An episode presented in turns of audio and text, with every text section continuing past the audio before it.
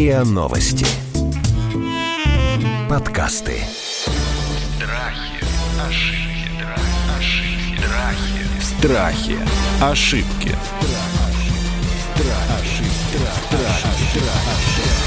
Здравствуйте, это подкаст «Страхи и ошибки». Меня зовут Наталья Лосева, и здесь мы говорим о популярных страхах, о заблуждениях, ошибках, и не просто разбираем их, но и решаем, как с ними справляться. Сегодня мы, конечно же, говорим о страхе перед будущим и тотальной неопределенностью. Эта тема у нас ну, практически сквозная последние наши последние эпизоды, и понятно почему. И говорить мы об этом страхе будем с Марией Бразговской, психологом и гештальтерапевтом, известным инстаграм-блогером, между прочим, и Станиславом Свинковым, психотерапевтом. Здрасте, коллеги. Здравствуйте. Мы сейчас находимся вот на линии фронта между прошлым и будущим, между неизвестным и ожидаемым. И с кем бы я сегодня не разговаривала в эти дни, с экономистами, с политологами, все говорят одно, что как прежде уже не будет. Вот все эксперты в узких областях, каждый про свое говорит. Как раньше уже не будет. Просто смирись с этим. Будет по-другому. А как? А как мы не знаем. То есть никакой гениальный человек в мире, никакая восставшая из могилы Ванга нам сегодня не рассказывает, что будет с нами через три месяца и через полгода. Я не помню, чтобы такое когда-то было. Что происходит, как откликается наша психика вот на эту ситуацию? Расскажите, пожалуйста. Психика наша откликается или включением здравого смысла, или тихим сумасшествием. Потому что, хотя вы и говорите, что Ванга не расскажет нам, как это будет, огромное количество людей начинают э, падать э, в историю апокалипсиса, читают об Иоанна Богослова. А, я вижу, ну, в связи с тем, что у меня миллионная аудитория, я вижу просто всплеск а, каких-то тревожных теорий. А не поверите про рептилоидов,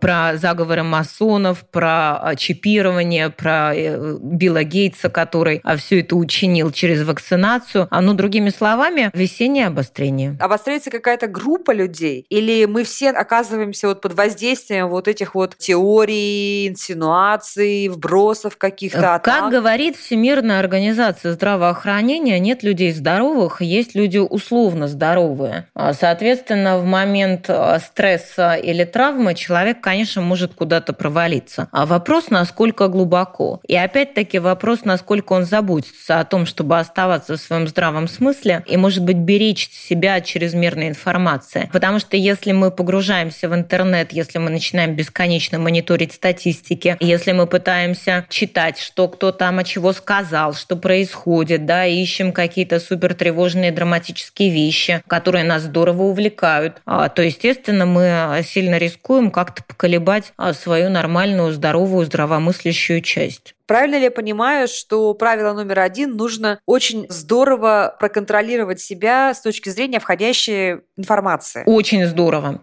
Причем, как это, сделать? причем это даже на уровне друзей. А, несмотря на то, что я очень люблю своих друзей, а, безусловно, в какой-то момент у нас есть дружеский чатик, и в какой-то момент а, даже я не выдержала и написала, помню, что, дорогие друзья, я вернусь в чатик после карантина, или мы все-таки начнем рассказывать, как у кого дела, что я делаю делал сегодня, чего я сегодня надел, а как я выгляжу, чего я читаю, а не сколько ковидных заболевших сегодня, какой там курс, чего происходит. А потому что это, ну, вот такая вот как фиксация. А эту фиксацию надо разрушить. Это большое спасибо им, что они ее тоже разрушили и как-то услышаны были мной. Но а, здесь это ведь очень часто, когда люди наоборот а, накручивают, накручивают, накручивают эту тревогу, а затем они идут в интернет и продолжают накручивать. У меня есть для для себя очень строгое ограничение. А все вопросы об экономике я спрашиваю своего финансового директора, который замечательно мне объяснил про длинные волны Кондратьева, и мне стало немножко спокойнее. А все, что касается каких-то статистик, а, это не больше трех минут в день. Причем я вот физически ставлю себе таймер три минуты в день. А, Ничего и, себе. и что я успела за эти три минуты прочесть, поверьте, этого достаточно. И вы не упускаете ничего? Да нет, ничего. А что изменит для вас а, точное знание о смертности в Италии? Хороший вопрос. Станислав, а почему люди себя накручивают? Почему у них прямо какая-то, знаете, как желудок растянутый с ними случается, и они прям все вмещают, вмещают все эти адовые инсинуации, статистику, графики, таблички, видео и так далее. Что за внутренняя потребность у человека вот это все в себя сожрать? Ну, современному человеку свойственно жить в большом потоке информации. И даже прям действительно потребность вечером, даже казалось, после трудового дня человек весь день общался, общался, и все равно он перед сном находит какое-то время для того, чтобы залезть в какую-нибудь сеть, что-нибудь почитать, какие-нибудь последние новости. То есть для современного человека объем большой информации – это нормально. Он, в нем, он от него настолько зависит, что испытывает острую в нем потребность, не может без информации. Информация нам нужна для того, чтобы иметь какую-то определенную позицию. И для того, чтобы эту позицию, которая будет поддерживать, э, выработать, человеку нужно много-много информации переработать. Конечно, это плохо, потому что избыток информации, особенно негативно окрашенной, собственно говоря, не придает сил, не успокаивает, а наоборот разматывает в нестабильное состояние. Слушайте, коллеги, ну я вот слышала другое мнение, читала другое мнение, что наоборот, когда мы читаем вот много вот всяких этих страшилок и смотрим какие-то драматические видео, это так же, как, знаете, вот есть люди, которые смотрят ужастики после тяжелого рабочего дня, чтобы расслабиться. Я не, не, не отношусь к этим людям, но тем не менее, у меня их довольно много. Вот я читала мнение, что в ситуации, в которой мы сейчас проживаем, люди смотрят страшилки, в том числе и прогностические о нашем будущем, потому что для них это способ, ну, вот как-то, я не знаю, как это, вот скомкать и изрыгнуть какой-то страх или там довести до, до максимума для того, чтобы он выкипел как молоко. Но, не, э, не помогает если, это? Если человек в течение дня не имеет адекватных способов выражать свое переживание, то он, конечно же, себя будет накручивать. Э, для того, чтобы не накручивать себя, нужно иметь какое-то э, увлечение, какое-то хобби, какое-то занятие, которое будет помогать справляться с эмоциями, с переживаниями.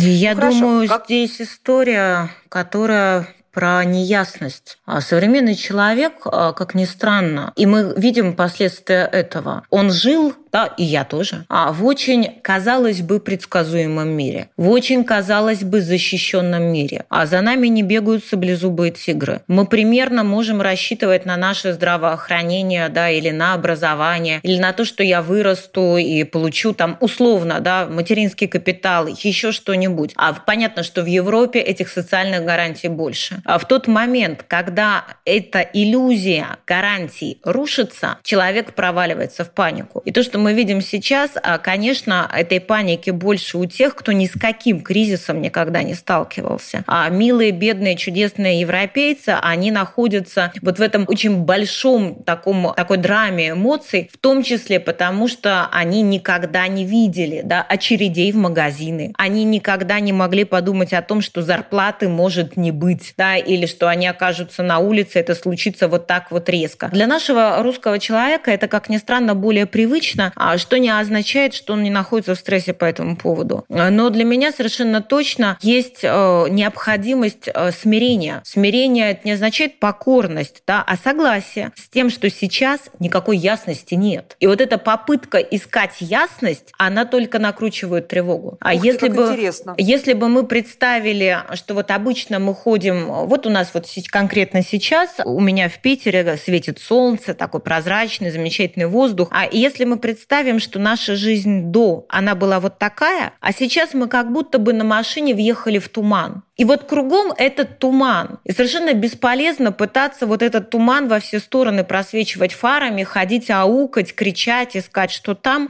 Ты знаешь, как э, водитель своего автомобиля, что вот есть очень низкое количество метров, да, которые ты можешь увидеть. И вот ты с этой маленькой видимостью соглашаешься. И твои планы становятся тоже очень маленькими, твои цели становятся очень маленькими. А потом однажды я проеду сквозь этот туман, и видимость снова станет другая. И вот там, за этой другой видимостью, мы действительно увидим какой-то новый виток а, нашего а, мирового развития. Важно понимать, что стабильность – это всегда иллюзия. Жизнь всегда течет. Даже если у нас сейчас все хорошо, да, у других людей э, совсем по-другому. И жизнь всегда течет. Это важно признавать, помнить об этом. И вот такие э, трудные ситуации, они, в общем, напоминают нам о том, что никакой стабильности нет, а есть жизнь э, такая вот, какая она есть. Надо учиться ее понимать.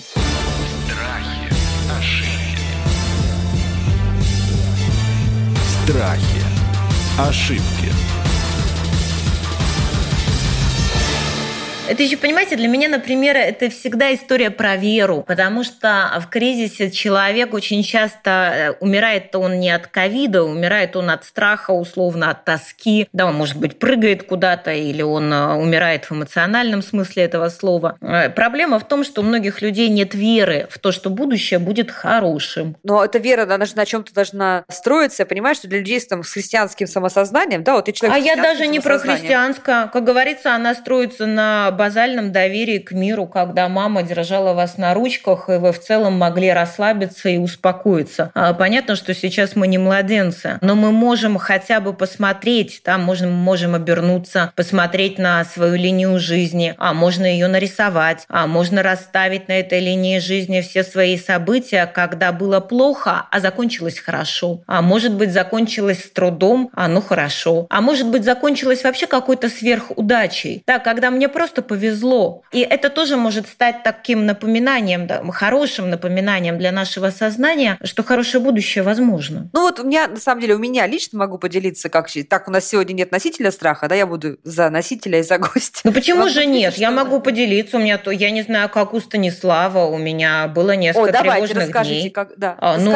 во-первых, во-первых, я сталкиваюсь с этим кризисом как мама, которая растит ребенка одна. А, безусловно, мне что называется называется грех жаловаться. У меня есть свои накопления, я не думаю о том, на что я буду покупать продукты. Но, конечно, первая мысль – это, «А, о боже, у меня были вот такие вот планы, мне хотелось сделать вот это, вот это, вот это, и теперь я не уверена в этом. И это, конечно, про а, разочарование. Иногда, ну уж если про меня, то я ужасный перфекционист. Это в том числе разочарование и в себе, а, когда я что-то не могу сделать, то, что я себе обещала. Плюс я словила это на себе, как я в какой-то момент очень замкнулась. Э, у меня есть коллектив, у меня есть зарплаты людям, мы эти зарплаты не урезали, не выше рынка. Это было когда-то моим таким очень женским, очень человеческим желанием платить людям зарплаты в среднем на треть выше рынка. Я продолжаю это делать. А, ну, естественно, в какой-то момент я себя словила на этой мысли, а что будет через месяц, а что через два, а что через три, да, какие пути я буду искать для того, чтобы моя работа продолжалась, продолжалась в прежнем или лучшем объеме, а несмотря на то, что с большой большой вероятностью покупательская способность населения, безусловно, упадет. А это тоже прямым образом влияет на меня, как на человека, у которого этот бизнес есть. И что вы себе сказали? Как обычно, если ты упал, значит, надо подниматься. А, это такая моя, в общем-то, достаточно э, стандартная для меня фраза. Во-вторых, э, я попросила саму себя как-то выйти из этого эмоционального заключения. А, у меня есть два человека в компании, с кем я могу делиться, а, делиться в том числе эмоциями,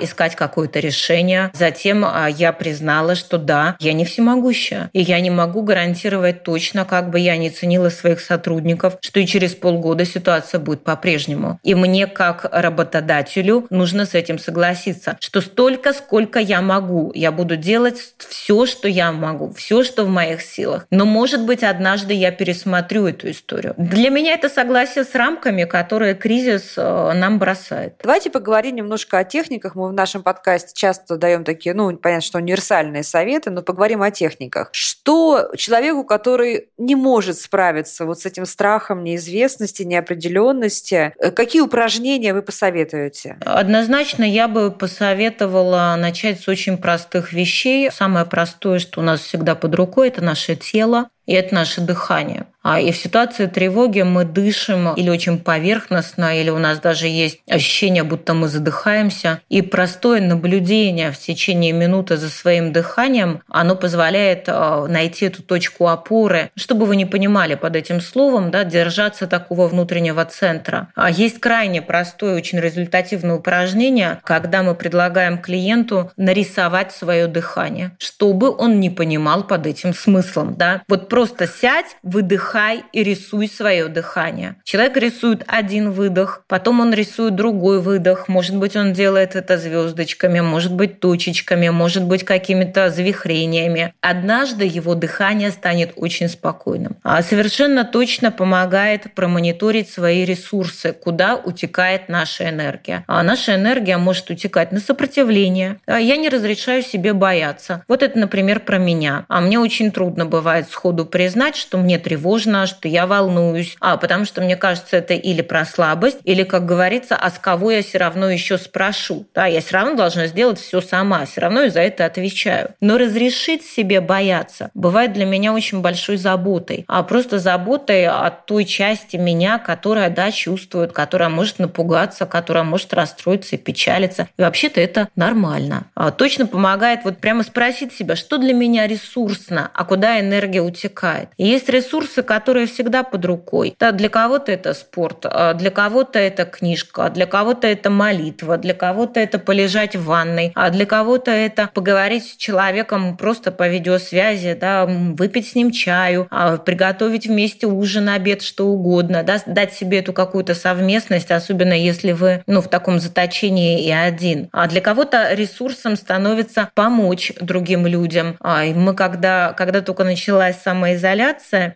я просила людей, э, своих читателей, вспомнить, э, кто в моей семье когда-то был забыт, или кому когда-то было трудно, или кто-то потерял денег, да, или, может быть, он умер от какой-то болезни. И найти какого-то человека, просто вот, может быть, это ваша соседка, может быть, это а, ребенок на улице, и сделать что-то хорошее в память о том, кому было тяжело. Как ни странно, Ох, это очень, да. это очень нормализует да. нас. Да, во-первых, мы начинаем чувствовать, что а, у нас есть эти ресурсы, в том числе на уровне генетической памяти. Да, наши бабушки, дедушки, мамы, папы, они справлялись, справлюсь и я. А во-вторых, я чувствую себя в силах что-то дать другому. Да, и я начинаю ну, уже как-то ощущать себя шире и поустойчивее на ногах. Нет, вы же тут уже еще одну проблему этим решаете. На самом деле гениальный прием, потому что мы здесь же работаем еще и с э, комплексом вины, да, если Конечно. Мы, особенно про кого-то ушедшего родственника, да, речь идет. Да, да, безусловно. Мы же как бы закрываем это. Безусловно. Это, это очень интересно. То есть не просто, просто помочь, это понятно, а помочь кому-то. Память кому о ком-то. Память да. о ком-то. Как Прекрасно. ни странно, можно Прекрасно. сделать что-то в память о себе. Можно помолиться за ту часть меня, которая когда-то пострадала. А можно написать письмо, например, там, тому ребенку а, себе, а, которого когда-то били родители или который когда-то оказался в ситуации, может быть, какой-то непереносимой трудности. А можно можно прийти на то место, которое а, как-то олицетворяет это. А можно договориться, да, что называется, назначить. Пусть вот эта лавочка будет лавочкой, где я когда-то маленький плакал о чем-то в совершенно другом городе. И зачитать это вслух. И это будет такое обращение к своей собственной части, да, когда мы действительно находим контакт со своей болью и разрешаем себе ее прожить. У нас есть прекрасная йога, да, которую можно открыть. Есть а, на YouTube замечательная Майя Файнс. Она австралийский тренер, а, там совершенно дивный перевод. А там нет а, никакого вылета кукушкой в астрал. Это то, что можно делать, делать самому каждый день. Это тоже будет так ну, здорово расслаблять телесно. На самом деле, что называется, кто ищет,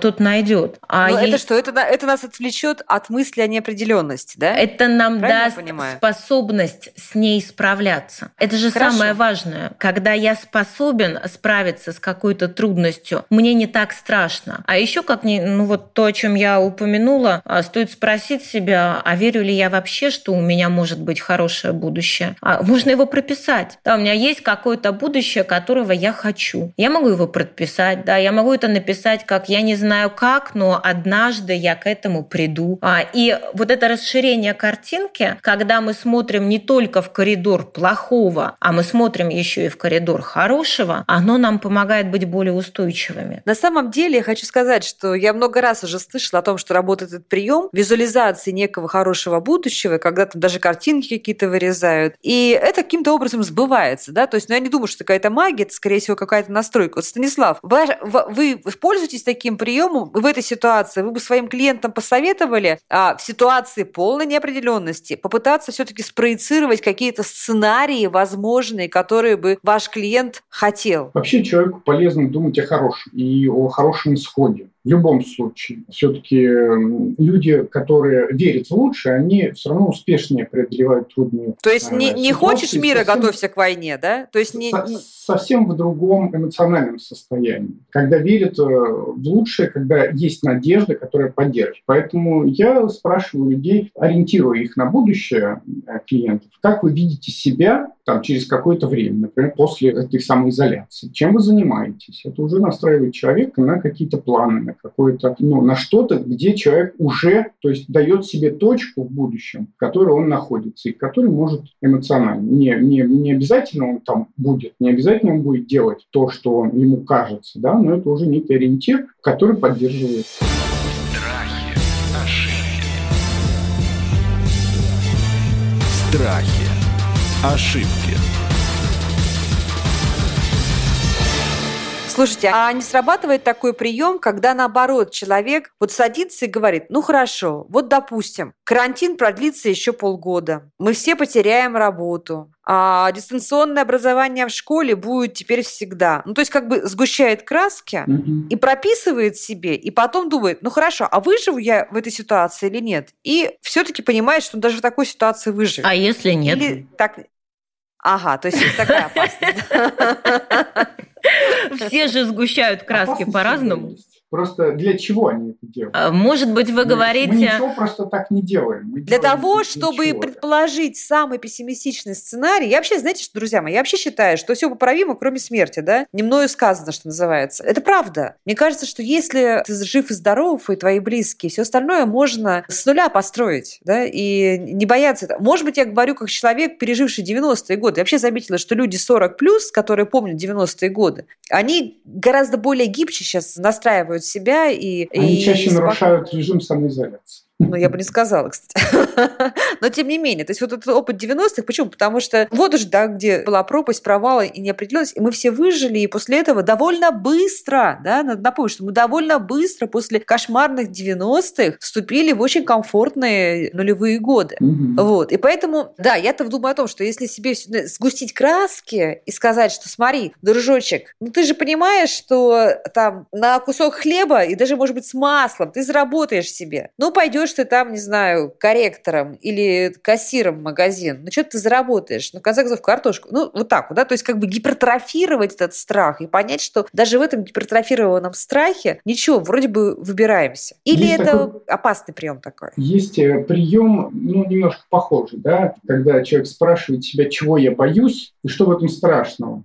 Вот такой вопрос задавать себе вообще полезно периодически. Чего я боюсь? Что самое страшное? Что самое страшное в этом? И почему почему меня это пугает. Вот. А давайте, а давайте сейчас, знаете, что сделать? Давайте сейчас мы попробуем с вами вместе втроем вычленить, да, чего люди боятся, ну, in mass, mm-hmm. да, сейчас, mm-hmm. когда думают про а, вот это неопределенное будущее в пандемии. Давайте. Во-первых, страдания. И а, когда вы говорите об этих усиленных красках, да, или о 90-х, то, во-первых, мне не хватает, что называется, самой важной половины. А то, что вы описали, а, я, ну, по сути, сгущаю краски, это фактически я готов умереть. Да, умереть может быть как человек, у которого есть профессия, или как человек, который кормилец семьи, да, или умирают мои представления о себе. А эта идея, она, в общем-то, самурайская. Самурай готов умереть в любой момент, и поэтому он идет на смерть, да, он идет на бой. Не то чтобы он нарочно хочет напороться, но он готов умереть. Так только там есть вторая а половина. это плохо, Мария, это плохо? Это хорошо, только у него есть вторая половина, во имя чего он это делает. Он делает это во имя сохранения своей чести. Во имя чего человек-то сгущает краски. То есть во имя чего он соглашается сдаться. И вот э, тогда нужно найти все-таки те ценности, во имя которых я соглашаюсь упасть и на что я буду опираться, когда я буду подниматься. А затем, может быть, все-таки стоит себе напоминать, а что когда вы так сгущаете краски, вы вообще-то рисуете себе прошлое. И тогда бывает полезно встать и вслух сказать, сказать, сейчас 2020 год. А сейчас мне не 5 лет, когда моя мама, моя мама стояла действительно с талончиками, чтобы накормить троих детей, а талончики на водку обменивала соседу, чтобы получить гречку. И тогда я могу себе напомнить, мне не 5 лет, и сейчас 2020 год. И если я рисую себе эту картинку страшную, то вообще-то я рисую себе себя в прошлом. Да, и это, ну, как-то надо, что называется, взглянуть в глаза реальности и напомнить себе, что это другое время. Ну, вот это мое мнение так такую. Угу. А как надо, скажите тогда, как нужно, что, как себе нужно рисовать? А, знаете, я, я предлагала клиентам а, именно в связи с тем, что будущее очень неясное, я предлагала им не обяз... А, прописать один вариант, который им привычен, когда они планируют именно, да, вот, ну, условно, там человек планирует, там через полгода я буду там-то, через год у меня будет то-то, я заработаю столько-то, да, есть такое целеполагание. Но, как говорится, эта пандемия все наше целеполагание отложила в долгий ящик. И я предложила людям писать не в событиях, а описать свое будущее в чувствах и визуализировать не события, а испытывать чувства. Да, например, а, я хочу осенью 2020 года испытывать удовлетворенность, счастье, нежность, радость, чувство успеха. И я могу, называя себе это чувство, попробовать его ощущать в теле. Это достаточно просто. Если вы сейчас попробуете ощутить нежность, она у вас где-то в теле откликнется. А если вы вспомните какую-то ситуацию своей победы, она как-то откликнется в теле. И тогда можно просто настраивать себя на какие-то чувства. А вот как эти чувства будут воплощены в вашем будущем, этого мы пока точно не знаем. Только в, это, ну, в этот момент уже будет все равно. А если вы победили, если вы счастливы, если вы рады, если у вас есть нежность, а может быть это пришло не теми путями, которые вы планировали, но это тоже хорошо. Ну и, наверное, такой важный момент а, лично для меня – это согласиться, что есть такое слово замечательное, называется «достаточно». И если мы какое-то время живем, когда у нас есть чуть-чуть или много сверх, и это прекрасно, вообще-то это прекрасно. А, но есть еще такое слово, когда достаточно. И может быть у меня сейчас не сверх много возможностей, но достаточно. У кого-то не сверх много денег, но достаточно. Может быть, их недостаточно на отпуск, но еще достаточно на еду. И вот напоминать себе, чего в моей жизни достаточно, даже если это не так изобильно, да, не так много, как это было прежде, но это бывает э, таким хорошим прямо ходом. Это про удовлетворенность. А может быть, я не супер счастлив, но я удовлетворен. Очень мудро. Станислав Станислав, добавите да. напоследок? Я скажу такую фразу. Будущее неизвестно, а прошлое уже не вернуть. У нас есть настоящее. И вот свое настоящее мы можем как-то менять, делая его приятным для нас, направляя свои силы в то русло, которое для нас важно. Э, занимаясь тем, что нас развивает, то, что нас поддерживает. От того, что мы сейчас делаем, зависит наше будущее. Мне кажется, самое время сконцентрироваться на том, что здесь и сейчас, да, сказать доброе да, слово близким, почитать книжку, пройти какой-нибудь онлайн-курс. Не потому, что просто отвлечься от неизвестного будущего, а потому что это все равно инвестиция в ваше счастливое будущее. И мне очень отзываются слова Марии о том, что если ты не можешь планировать э, события и факты, можно вполне себе запланировать э, ощущения и к ним идти. Друзья, это был подкаст «Страхи и ошибки». Мы сегодня с психологом, гештальтерапевтом Марией Бразговской, психотерапевтом Станиславом Савенковым говорили о страхе неизвестного будущего. Сейчас, когда мы все в карантине, когда мы все в самоизоляции и не знаем, что произойдет с нами через неделю или через три месяца, оказывается, можно полноценно жить и строить это будущее, и оно будет обязательно счастливым. Это был подкаст «Страхи и ошибки». Здесь мы говорим о страхах, ошибках и учимся с ними справляться. Страхи, ошибки, ошибки, страхи. Страхи, ошибки. Слушайте эпизоды подкаста на сайте ria.ru в приложениях Apple Podcasts, CastBox или SoundStream. Комментируйте и делитесь с друзьями.